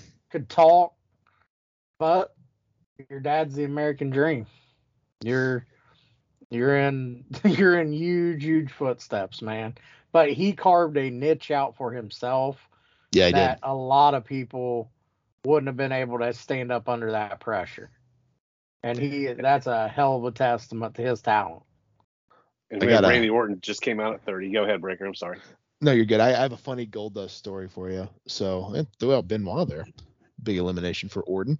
Um, we were backstage at the 2012 Rumble, and Ted DiBiase Jr. trained at our school, so we all knew him. I didn't know him real well, but all the hmm. other guys did. So we were just kind of hanging out with him, talking. At that pay per view, Yoshi Tatsu had a dark match, and they were really trying to make him somebody, you know, to try to get the Japanese, you know, market and stuff. And Goldust walks in. He goes, Teddy, how many good Japanese wrestlers are there? And he goes, a bunch. He goes, how the fuck do we get the one bad one? we all just started laughing because like Yoshi's a great dude, but again, he was awful. And it's just one of those things. He's like, all the good Japanese guys will get the one shitty one. How did that happen? Carlito out there eliminated somebody. Chris Viscera? Masters. Chris Masters. I see Viscera out there too. Shawn and Triple H is going to hang out in the corner for a little bit. We might have Right. shattered Just kinda watch dreams here. Now they were doing DX tag team here, right? Uh I thought Making that Vince was the year before. and things like that. Is that was that going on? Or is it Yeah, back? it may have been it may have been the year before or the year after. I'm not sure. Okay. When Goldust is gone. See, I think um, one cool thing about the Royal Rumble here, it's like if you look who's in the ring, it's like, well, Shelton's not winning, MNM's not winning, Orlando Jordan's not winning. But how cool would that be if they did? If somebody like like you didn't expect to win, like so they've always kind of sold this event as anyone can win, but Yeah. that's never been the case. I think it would be cool if they like I thought Drew McIntyre was such a fun winner that year because Mhm. he didn't seem like the odds-on favorite. So I think sometimes if they can do that, it's it's pretty cool. I thought that was Shinsuke too. Yeah, for sure. Yeah, that he was a good one because it's like, oh, that would be cool. But I never thought the company would actually push him correctly, which they haven't completely. But I thought it was cool this year, him and AJ being number one and two. That was fun. I like that too. I guess he hasn't defended the IC belt in like four months or something like that. like no one even pays attention. and no it. one Yeah. cares. Yeah. You Were you guys- just had- go ahead. I'm sorry. Go ahead. No, it's cool. I, I was gonna say, were you guys disappointed that we didn't get any of those quote unquote forbidden door entries that we were that was rumored that was gonna happen? Uh, let's take it first, Barry. What forbidden door? Come on, Brady. No. Come on. Or- I mean, all you got to do is message Chris Rocker, and he'll tell you all about the forbidden door. Oh yeah. Hey, Chris is our friend, Barry. Why you I do that know. him? That's why I said I was passing Breaker along to him. So to me, like there is no break. It can't just be like a former WWE talent, right? Right. I mean, Mickie right. James, obviously, a case to be made for her to be a WWE Hall of Famer. You know, but I need to see it somebody be somebody like not Mickie James, not Christian. Like, bring Jordynne Grace out there. yeah. Then See, you got my attention. So I was actually thinking because they've done it a lot where a big surprise is number three. I was like, do you know how badass it would be if Okada came out number three with AJ and Shinsuke in the ring? Yeah. That would have been cool. And and not like don't have him win, but just like give him like let him work the match for a little bit. Like that would have been such a cool thing. Him or Tanahashi. That's kind of what I was hoping for because I'm like Impact seems easy. I don't see AEW doing it, but if they brought a New Japan talent over, like that would be. I don't. I don't know. I was looking at the Royal Rumble this year. I was like, get pull me back in, make me a fan again, make me want to watch Raw, make me want to. Oh, here's Vince. He's ready to tear his quads again. Very cool. That is that was a you know I wanted to do 2005 initially, but literally every podcast covered that last week. Oh Like, Well, okay, let's go ahead and switch it up a little bit. No, I thought for sure they were going to have Matt Cardona out there. That's what I thought, that was too. Gonna be, I thought that was going to be like the forbidden door. But I mean, bring Moose. You want to do the impact thing? Bring Moose out there. You know, Yeah. There's there's a lot of different ways you go, but I, don't know. Fans are so fickle these days. You're gonna have people complain about, well, they don't know who he is or whatever, whatever. Right. So Well, why would WWE spotlight another promotion? What's it? What's how does WWE benefit from this type thing? It, it would just be a fucking shit show. Like everything I just thought I thought Shane McMahon. Well, there he is again. I thought he was a weird choice for a surprise entrant. You know, it's like Right. okay. I mean, it, it was it's to me like he, something someone from NXT would have been kind of fun, or just someone that like really caught us off guard, and that was that to me that wasn't it. And I think that's where a lot of the disappointment came in. I've always been a Shane fan, so I was like, oh, that's kind of cool. And then now I'm Yeah. like, oh, a lot of people don't like that. That's just my subjective opinion. But for me, can we change the rule that fucking you have to have you have to actually be in the Royal Rumble to eliminate somebody? I agree with that. Now, I feel like it's always been such a cheap little way out of things, you know, like Shane ran in eliminating or Yeah. fucking, you know, Hogan pulled. I, I know he didn't pull out Sid to Flair, and but if Hogan would have pulled him out, and Sid- Flair would or Sid would have been eliminated. Like that's so just just lazy to me. they they change their own rules so often. I remember one Right. Royal Rumble, um, Finlay came out with the shillelagh, and so they just like, oh, Finlay's been disqualified, and he just left, and it's like, what? like, like one year they had a whole hardcore match in the in, in the Royal Rumble, no one was Yeah. disqualified. It just it doesn't, I don't know, it doesn't make sense sometimes. I think they just make their own rules as they go. Um, there's one uh, early Royal Rumble where Macho Man like jumped out over the 90. top. Yeah. Yeah, and and they said like, oh, he's not eliminated because he he threw himself out. Um, it, they're just changing their own rules because he was in the finish. But Yeah, we just we just uh, covered that last week with Steve from PPW. Actually, is like Mm. we don't know if he did, he he just fucked up and he's supposed to go under the rope and just went over because Macho has that famous he goes over the top rope, slaps the apron on the way down. It's always looks Right. so fucking cool. It's part of his presentation. And we got four more remaining here. We got Triple H, we got Randy Orton, we got Rob Van Dam, we got Rey. At this moment, Breaker, who did you probably? If you, I know you probably don't remember what you were thinking at the time. Who did you think was going to win? Probably sure it was Uh, going to be Rey. it seemed like Rey, like it had to be Rey. But I would have, I was always gonna pull for a Rob Van Dam win. You know, Mhm. like I think he'd have been fun. But also too, right here, I think is fun because legitimately, you're like, yeah, it could be any of these four guys, right? Like, And Triple Triple H H. especially, yeah. yeah, he's always in that top contender spot. So is Orton, and Rob Van Dam was born about 20 years too soon. yeah, With his, oh with his yeah, life, definitely. with his lifestyle and his the way he performs and just everything about his whole vibe would have gone along much better in today's world than it did in 2005, 2006. He's he's to me a more I don't want to say athletic, but he's Matt Riddle before Matt Riddle. Yeah, no, dude, the to- it's the same vibe. It's that Yeah. Yeah. hippie kind of stoner vibe they got, which I kind of dig, you know. But then you got the just uh, tons of athleticism coming in behind it, and just Yeah. a different way of doing things than we're used to watching in pro wrestling. I feel like, and Yeah. You know, I feel like there's the WWE style, and those guys work. Breaker, tell me if I'm wrong. Those guys work outside of the WWE traditional WWE style that we've all grown up with, and the fact they've been able to do it, I thought that you know Vince saw something and let him go, and I thought that was always great. But I love Matt Riddle, love Matt, oh Riddle. yeah. and I was Oh, I, I, I get the comparison a lot there, Barry. I absolutely see that. Well, I thought Riddle and Sheamus had match of the WrestleMania weekend last year.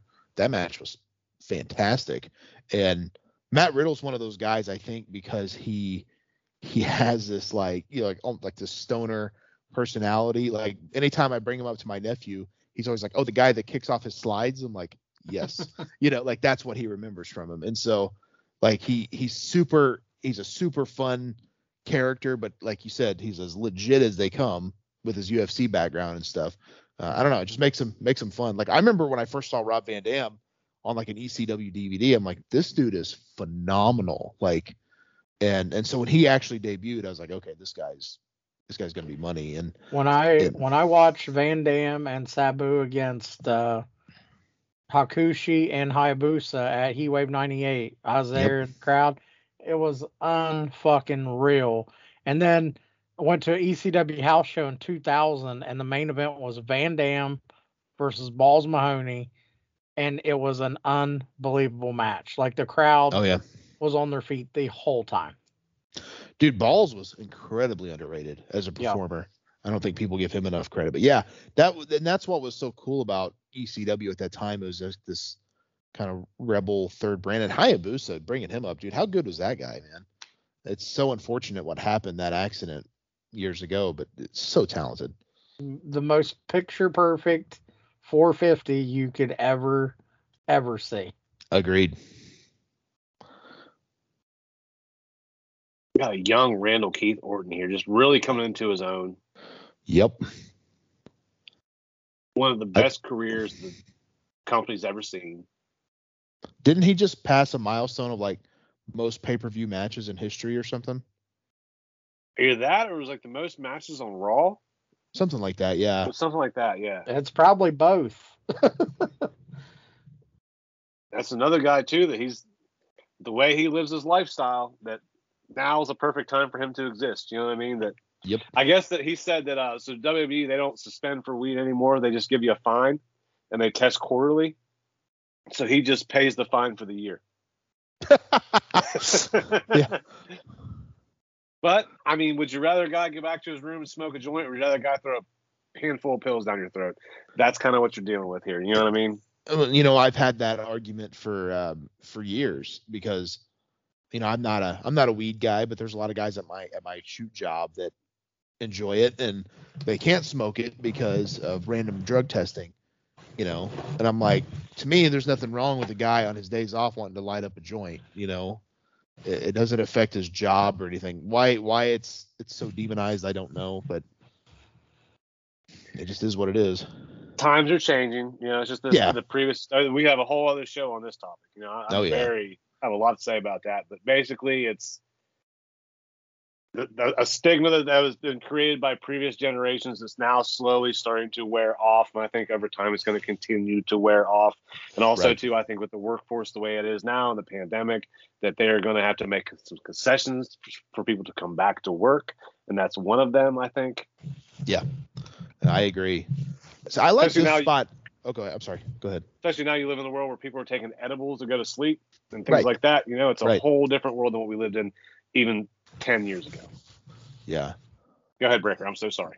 No, you're good. I was gonna say I really like that spot. Like Triple H gets thrown out, was in the match the whole time, but then he pulls Rey out of the ring, but he's not eliminated. But then he throws him against the stairs. So now it's like, mm-hmm. okay, Orton's got the match well at hand. Like that to me is a good spot where it's like we kind of know what's gonna happen, but you know we, we're not for sure here. Rey's pretty much down and out, so Orton's got the match won, but of course they're gonna do a probably a little switcheroo here or something. Yeah, Triple H lasted one hour and nine seconds.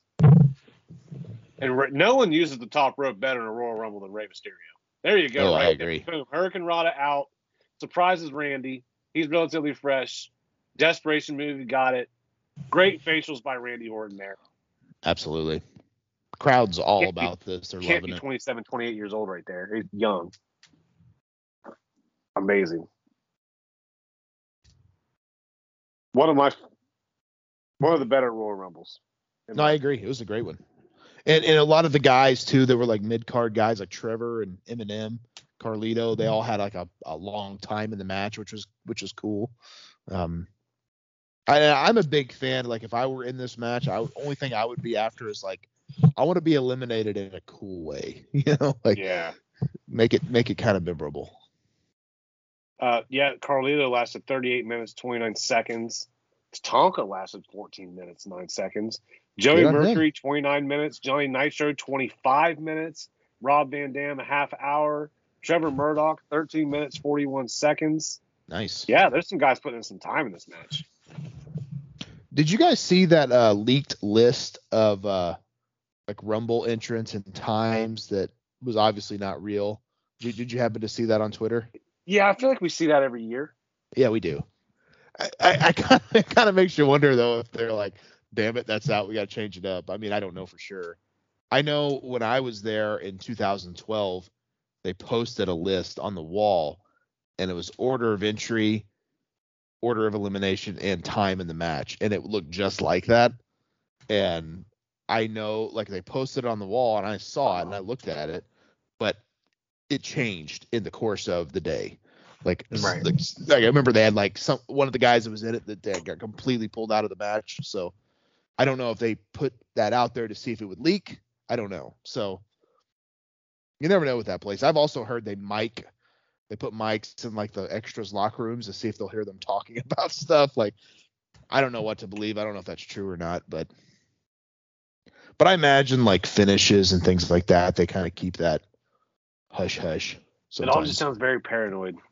Yeah. super paranoid. Yeah. Well, a- and, like what I think is interesting is like CM Punk when he debuted at that Rampage show, like he even talked about it in an interview. He was like, "No one's stepping on each other's dicks here. They didn't hide me in a limo. Like I was walking around. I drove into the building. Like I was walking around backstage. I was taking pictures. I was saying hi to everybody.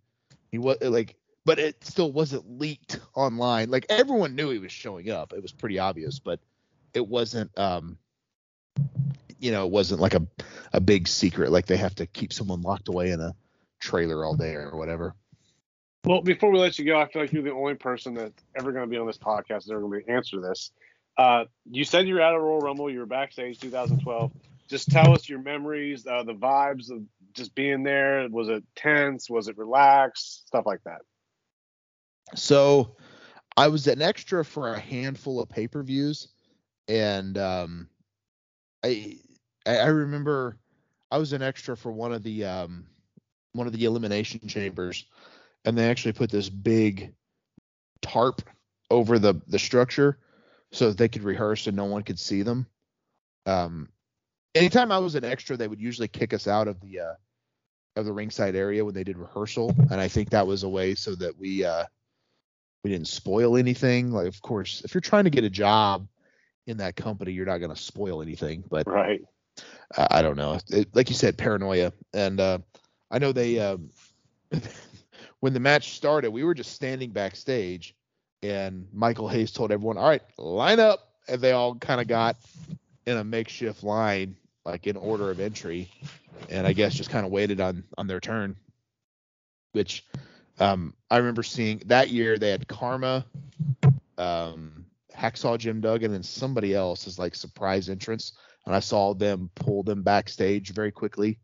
and kind of hide them, which I'm like that's not real big surprises, I guess. But um, yeah, I don't know. Like it, it wasn't like weird. I know a couple of guys tried to call spots on the fly, like running through Michael Hayes while we were standing there, and he was like shooting stuff down.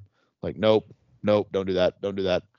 And like it's got to be this, this, and this, and this. So they all had like exact instructions as to when they're going in, what they're doing, and who is throwing them out, which would have to be incredibly difficult to pull off exact, I would think. Yeah, uh, Michael Cole was in this. Sheamus, Karma, uh, Jerry Lawler, Yeah. Jim Duggan. Trying to see any other surprises I might see here. Not really. Ricardo Rodriguez was in it. Oh, oh, that's a funny story. So that day, he came up to us, me and the other guy. There was only two extras, me and another guy. He goes, uh, "Do you guys have uh, white boots?" I'm like, "No, man, my boots are black." And he was like, "Um, could I paint them?" And I'm like, "No." it's like I really need I need white boots. And what they were doing that year is they did the uh, Alberto Del Rio thing where he came out in like a instead of a really nice car, he came out in like a jalopy and basically did all Del Rio stuff. And um, and so he needed white boots to look as much like Del Rio as possible. So he was trying to hit up everyone he could to get some some white boots, and then I think he eventually found something that worked. But yeah, I mean, we we kind of know like as extras, we're probably not doing anything that day, but it was cool to be back there to kind of see it. And uh, I mean, I I had no idea who was going to win it or anything like that, but it was it was cool to watch for sure. The Rumble's always a fun fun show. One of my favorites. All right, Breaker, why don't you go ahead and uh, plug everything you got, man? For sure. So uh, I have a few podcasts out there. Uh, Breaker and Bane's Power Hour. We've been going for over 400 episodes. Me and Bane every Sunday. I have, uh, you know, it's Fake Right, which is a kind of a fun interview podcast I do every Monday. And then me and Travis Fowler a few few months ago started the TB Toycast, where we kind of just talk all about uh, old toys, some new stuff, just kind of dive into to fun stuff that we enjoy there. And yeah, it's been fun, man. It's it's kind of it's kind of hard to record it all at times. It can be a little bit a little bit stressful, but it, it's a good time. I enjoy it. And you're uh, on Twitter? I'm on Twitter at Brian Breaker ODR, on Instagram at Brian Breaker. I have a TikTok now at Brian Breaker ODR. And uh, I'm on Facebook too. If you want to find me there, just search at Brian Breaker, I think. And uh, yeah, that's about it. All the social media action. Barry, send us something. Yeah. Uh, thanks for coming on, Breaker. It's always a great time talking wrestling with you. Absolutely. Getting to, getting to pick your brain about everything. Um, you can follow me on Twitter at bfrost28. Eric, drop their credentials and all that good stuff. You can follow me on Twitter at Eric Brown740, but follow the show on Twitter, Instagram, and TikTok by searching at Doing the Favor. Rate and review, subscribe wherever you get your podcasts. Uh, thank you guys all so much that support us. Uh, go to our store at whatamaneuver.net. Go on the Doing the Favor podcast. Whatamaneuver.net is on fire these days. So proud of Michael and them guys over there, man. They put in good work, and I tell you what, they are not afraid to take care of the little guy, man. There's not a lot of people out there in the world like that. So shout out whatamaneuver.net, Doing the Favor podcast. Buy one of our shirts. You're not only supporting us, you're supporting Mike over at whatamaneuver.net as well. Absolutely. Um, do anybody want to do any shout outs? Uh, go ahead, Barry. Yeah, I want to say fuck all you guys. No, uh, no. Uh, shout out to Cleaner, the Ohio players, Dobro, um, Sammy Evans. He, you know, he texted me late today. He texted me about eight thirty. Eight thirty. Yeah. Uh, you wor- I, I've been worried about him. I was. Uh, who else is out there? Uh, Bane. Since Breaker refused to let you come on tonight, I we'll try to get you on. We'll try to get you on next week. Uh, well, you know, Bane, you know, he's he's in the midst of of no holds barred with Bill Venus, so you know, careful. he's having it rough, what. he yeah, oh yeah, he is. Um, yeah, there's a lot of there's a lot of cool people. I mean, I know I say this a lot, but Twitter can be an absolute cesspool at times. But I think there's also a lot of good in social media. There's a lot of cool people out there, so hopefully everybody's able to to find the cool people. Like, um, you know, another guy I, I'll shout out. I know you guys know Nick Haddix. That Yep. dude will he'll randomly just message me every morning like, "Hey man, have a good day." Just great dude. I know you mentioned Dobro Cleaner, uh, good friend of mine, Steve Hoker. I don't know if you guys know him well, well, but he's a he's a great dude. Like he, uh, I bought some figures from him, um, a couple days ago, and I just got the package this weekend. And he sent this whole box of what they're called pint-sized brawlers, Yep. and it's from Funko, and they're Street Fighter.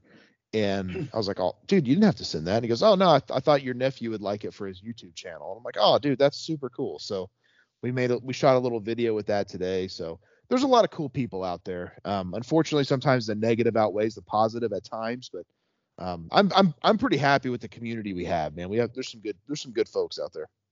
Yeah, and uh, Eric, uh, before you give undeserved attention, Scott Toon over at Fully Posable, one of the one of the pioneers of the wrestling figure podcast game, carries his useless brother Jeff every weekend. It's it's amazing what that man does. Is that Jeff with one F or two? That's one F, Jeff Toon. and like I said, Bill Venus will tell you, you can never trust a, a man with one F. He's yeah over there eating hot dogs under his bed. Oh yeah, we we all know. I want to shout all the Ohio players. I know, um, Breaker, you mentioned Nick Haddix. Nick Haddix, I don't know if you know this, is on cloud nine right now because his beloved Cincinnati Bengals made the Super Bowl out of nowhere. Out of nowhere. No, not awesome, but I, we'll go ahead and be happy for our friends. As a, as a Browns awesome, fan here, awesome for him. Okay, how about that? as a Browns fan here, I live in a state divided, and I live right in the middle of that state, you know. So, but I am happy for all my friends that are uh, Ohio players and they're Bengals fans. I know how excited you must be. You guys got Joe Shiesty out there.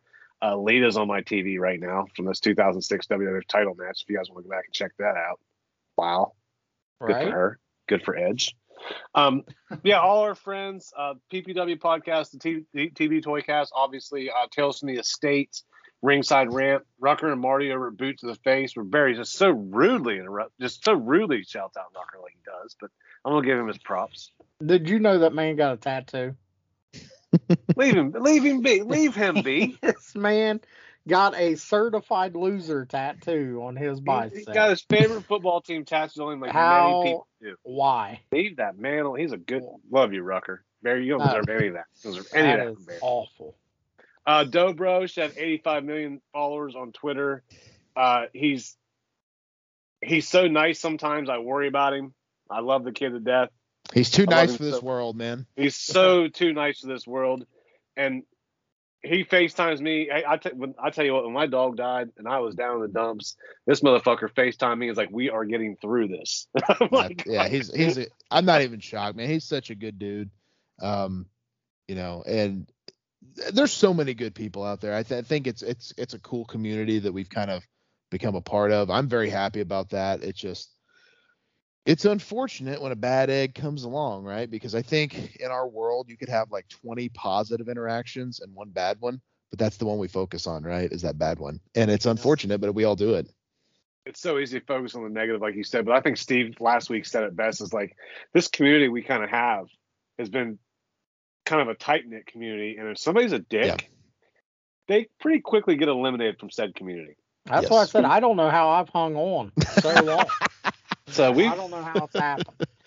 we've Yeah. seen some people pull some wild shit over my few years of being in this community, and the fact that like, not that we police it or whatever, but you know.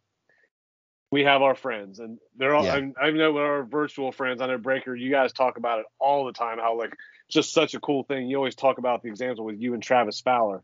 You Yeah. know, you guys have never met in person, but you started, you know, on the internet somehow, and then that grew into a text situation. Now you do a podcast. Now you consider him a good friend. You what I mean? That's just something that happens. It's great. it it is. It's weird because you know it, it kind of grew from one day to the next and so on and so forth. We have similar interests. We talk all the time, and it's like I've never even met him in person, but I know him better than you know people in my real life. So I don't know. It's it's a cool thing. Like I, I think that's the whole like social media thing, right? Because I know like I completely don't even use Facebook at all because it's like people I went to high school with, family members that I'm not close to. It's like I don't need it. You know, I'll stick with a, a community over here. Most of Yeah, my they send, your wild friend, they shit, send your friend I- request out. Of, they send your friend request out of curiosity, not because they like want to be your friend and catch back up with you. That is true. Yeah. I, I post all my wild shit on Facebook so my family can be disappointed. Yeah. there you go. There you Barry go. posted a pumpkin one time that was that was glazed. Like it basically just got a money shot all over the pumpkin, right? And Barry posted this on on Facebook, and somebody responded. I think her name was Barb. I'm going to say for example purposes. Oh my, Barry! And Barry responded, "Not for the church, Barb." yeah. Uh, Not out here fucking around. And I don't know Yeah. what I was doing during the show, but this man slandered Brian Pillman Jr. while wearing his dad's t shirt. I did. Look at this. wow, you did. what's going on here? But no, Amazing. I a slandered wild you. episode. You guys are, I mean, Eric Brown's just wild. Breaker, you've been at least been decent, except you did slander uh, animal a little bit. Yeah, I know. No, he'll get I, I, that's get more on over Heidenreich, but yeah. But Eric, dropped the credentials, sir. I did. We already did. We got on a tangent. We did. We got on a tangent. The fuck Thank you, been Breaker, doing? so much, but I had a lot of fun tonight, man. Thank you. We'll- yeah, we'll man. again. I I appreciate you guys having me. It was a good time. Absolutely. Well, I guess we've already did everything. So with that, good night and God bless. Yeah.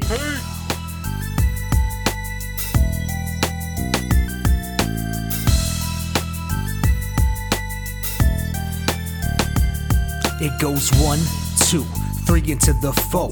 Erica Berry, you're up with ETF, and that's for sure.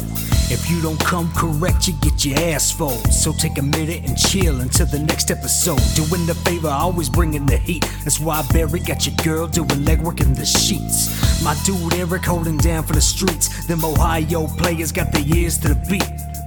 Gotta say that we appreciate the time, whether you're on the job or trying to unwind. Just a few more days until we're back live. Shit, we'll be your lifeline. I know you feel me on the mic with the flavor. Let it marinate in something to savor. We ball so hard, this is a layup. Until the next time, doing the favor. Yeah, doing the favor. doing the favor. Uh, doing the favor. Until next time, doing the favor.